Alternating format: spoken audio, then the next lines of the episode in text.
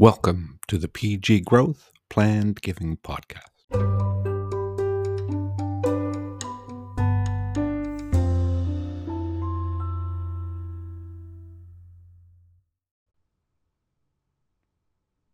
Today, I have an interesting conversation with Doug Earl. Doug is a well known fundraiser and leader in the not for profit sector. He most recently has the position of CEO of the West Park Hospital Foundation in Toronto. Our conversation is going to center on the time he spent as CEO of Fighting Blindness Canada. During that time, Doug made the decision strategically and after much data uh, accumulation and research that a proactive plan giving program was truly in the best interest of advancing the mission of Fighting Blindness Canada. There were obstacles, though, and Doug had to ensure that he, as leader of the organization, took the steps to address those obstacles, barriers, objections, however we want to put them, and gain and gather that leadership support. Not just leadership from the organization's board of directors, but also staff leadership, those who are going to be operating the program. You know, at PG Growth, we have something we call the gear of planned giving, and that gear really represents um, interrelated activities and um, areas that we need to address, to consider, and to make decisions on. One of those areas, of course, is leadership commitment whether that leadership commitment comes from staff leadership or board leadership, it's an imperative when we're operating a plan giving program. Some would say it's the most important aspect of that planned giving gear that we need to uh, gain uh, and uh, confirm. Why is that? Because only with leadership commitment can we really resource and operate a program for the long term benefit of the organization. So, in this conversation, we'll be talking to Doug about how he went about understanding the opportunity and then securing the commitment necessary to operate a program. And of course, he'll go over some of the results of that program and why it was beneficial for the organization to engage in this. It's a fascinating discussion it really does focus on the leadership imperative when it comes to securing commitment to a plan giving program. And I think Doug lays out his approach and the success of it very well. And I think gives us all steps that we can follow and um, a path that we can also take to receive that plan giving commitment. So please have a listen to Doug Earl discussing his approach to securing that leadership commitment.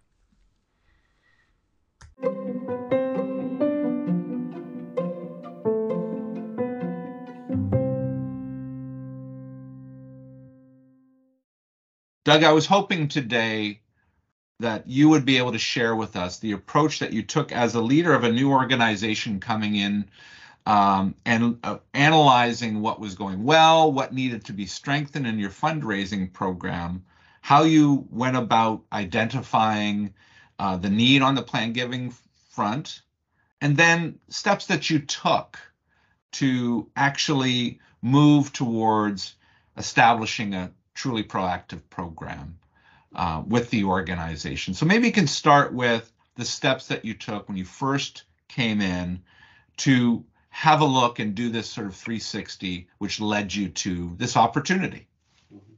Well, de- definitely at a, when I arrived at Fighting Blindness, I, I did a, a deep dive into the organization. I, I spoke to a lot of uh, people, the board, the volunteers, the donors. Um, I did a bit of uh, data analysis, uh, financial analysis, uh, and and from you know based on my past experience uh, when I was at Arthritis, uh, 50% of the net at Arthritis was coming from plan giving.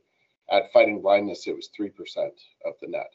So I, I knew that there was an opportunity to do better, uh, especially for the type of organization, a, a health charity that that's primary mission is research, investing in research to find a cure. So, it, so I knew the opportunity was there. Um, they had been doing some work uh, on, and I sort of I, I call it a reactive base. Um, but I, I thought that there would be great opportunity uh, to have a proactive program, just like what happened five, six years earlier at arthritis, that led to more than half of the revenue to come from plan giving. It was a, it was a proactive program. Uh, so that that's why I looked at it and and and did some analysis. The organization, of course, was doing the normal things. They had an ad in in the magazine, uh, the Plan Giving Guide for Financial Planners. They had they had uh, some information on their website. They they had the checkoff box and the reply coupon for the telemarketing and direct mail. So they, they were doing the traditional, what I would call reactive program and and the revenue sort of reflected that. The pipeline for prospect giving, uh, or for plan giving, sorry, uh, really did show the same. They they had about 136 prospects uh, when we started, uh, you know, which was not large uh, comparison to the active donor file. Um, you know, af- after we did a proactive program, we were over 600 prospects. So you can see the scope and scale of a proactive program compared to a reactive. So we we reached out uh, as a part of the how am I going to build the case to to convince the board to uh, make this type of investment uh, because it's a longer term investment. You're not getting the return this year. Uh, it'll be next year or, or down the you know five, ten, maybe even 20 years down the road. So we we took those 136 people and uh, we did a survey of them uh, around whether what was their intent had they actually put fighting blindness in the will. And and we actually had a, a an amazing response back uh, you know more more than uh, one in four had responded to just a direct mail mailing right? Uh, and the responses were saying no they didn't have they were interested they were checking off that box but they weren't they had not completed the act of, of making the gift in the will.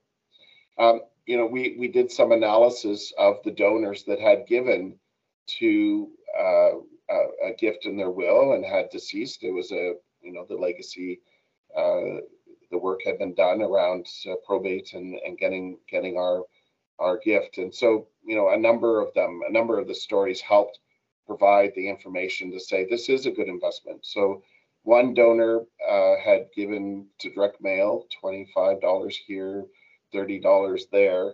Uh, so $260 over 15 years. But their planned gift resulted in $83,000 to the organization.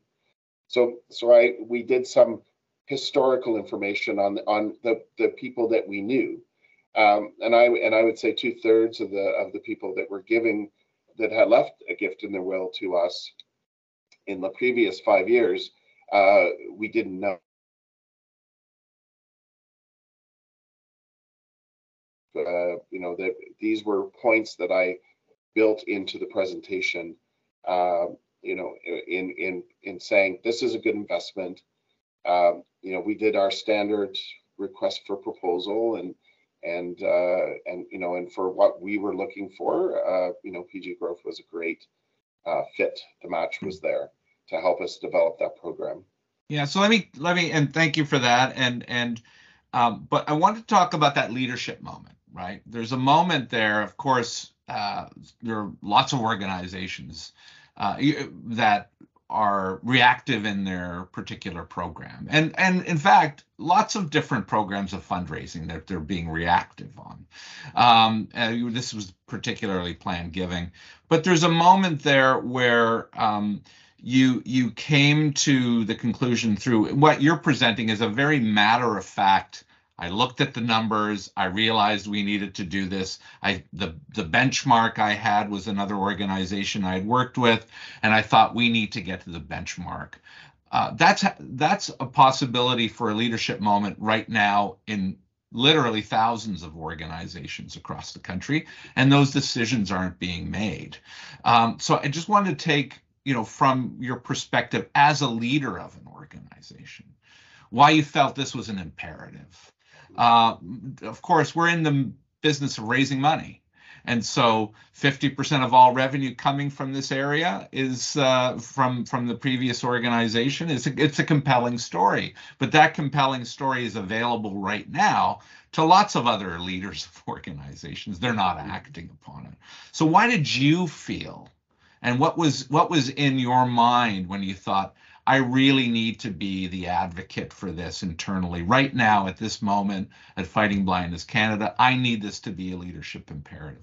Maybe you can just talk me through that decision making that you went through. Well, you know, like any organization, we wanted to grow. We wanted and that and as a leader, you know, this this was where I saw from experience, from the data, from the stories, a real opportunity to increase people's ability to make an impact. Yeah, and so that's great. I know that, you know, from from working with you over the years, I know that you had to make other leadership decisions and bring people along with you, uh, as you know, because uh, uh, again, um, sometimes to give credit to some of those people I was referencing a moment ago, they're perhaps maybe making leadership decisions, but there's there's lots of levels of additional audiences and stakeholders that we have to bring along with us when we decide that leadership moment. So um, perhaps you can talk us through your process there to bring the other stakeholders on side with you as you went along. Well, well, first, of course, it's the staff because they're going to have to deliver the, the program. So, uh, you know, leadership by example. So, uh, being able to to uh, talk to people, integrate plan giving into a conversation. You know, I, I, I role played that with people and then took them on on the donor visit, where where we looked at blended gifts. So they were they were supporting a program on an annual basis and then being able to to show it you know, a part a part of it, of course, is is persuading the board to make the investment, right? That that's a key key part as as as anyone that's putting together a budget a budget. You know, you you do have to give and take. Uh, you know, I, I in this case, I was particularly challenged by the board that if you want to make this investment, if you believe that it's in the long term health, you know, uh, where can you raise that money. So we we had to in another revenue stream increase increase that uh, revenue goal for the next year uh, in order to to have the net funds that enabled us to make the PG investment. Um, you know, so that it, it was for me. It was important uh, to help achieve the growth of the organization to be able to activate this revenue stream uh, and and not just because in the next uh, you know year, um, but but in the next five ten years, and there is a benefit. I like I know having conversations with donors using a methodology that that is like major gift where you you ask you engage them you talk to them on the phone you you interact with them it's going to increase your annual gift they, and their loyalty to your organization you're not going to lose them. They're, they're, you know, they'll have high retention rates to give again. So that that's also so I you know that's experience uh, that I brought forward, um, and and I was confident that that I could. Uh, you know, it, it it was a stretch to put the money in the budget as revenue in the other in the other stream, uh, but I but I knew for the best interest of the organization, if we don't start it start this now, five years from now, we won't benefit from the revenue. And and you know there is a there is an increase in in the annual fund that comes from being good stewards of donors, interacting with donors about another channel to give. They they do give more in the channel that brought them to you. Yeah.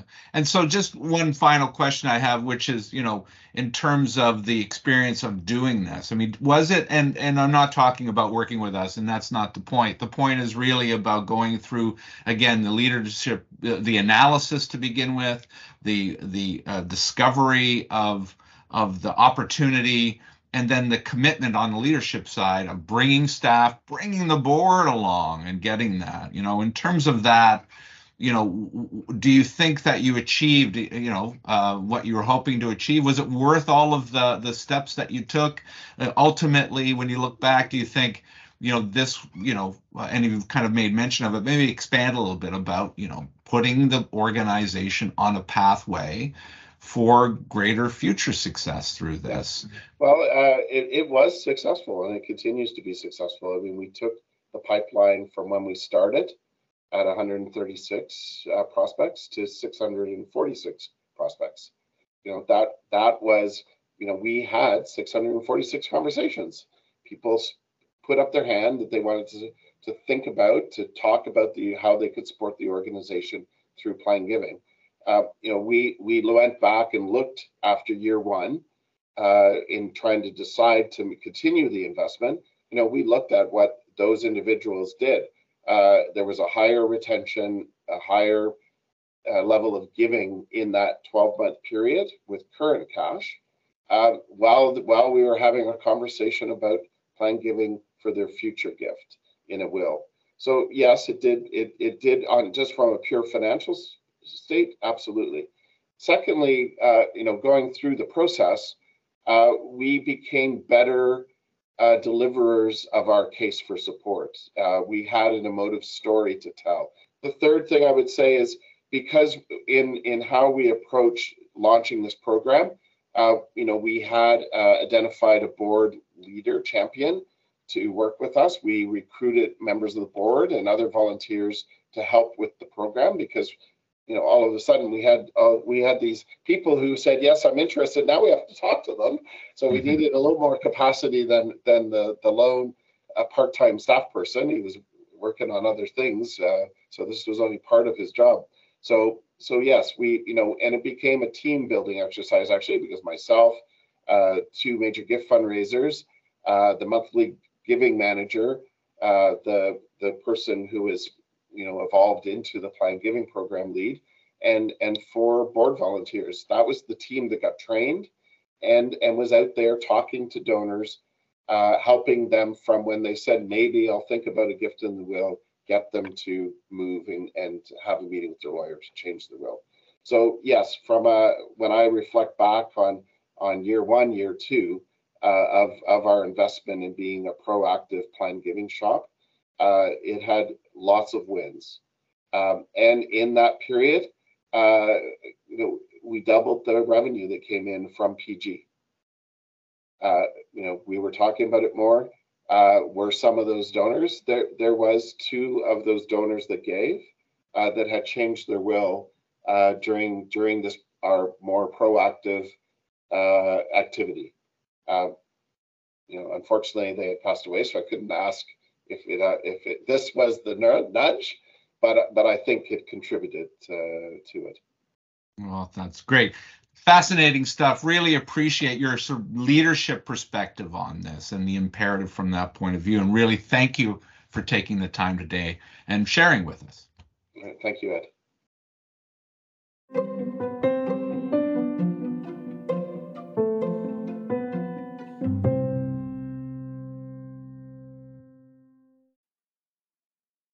Thank you for joining me on this episode of the PG Growth Plan Giving Podcast. For more episodes of our podcast, please go to pggrowth.com or you can find us on your favorite app related to podcasts or look for us on iTunes, on Spotify, and on Google Play. Until next time, thanks for joining me. I'm Ed Sluga.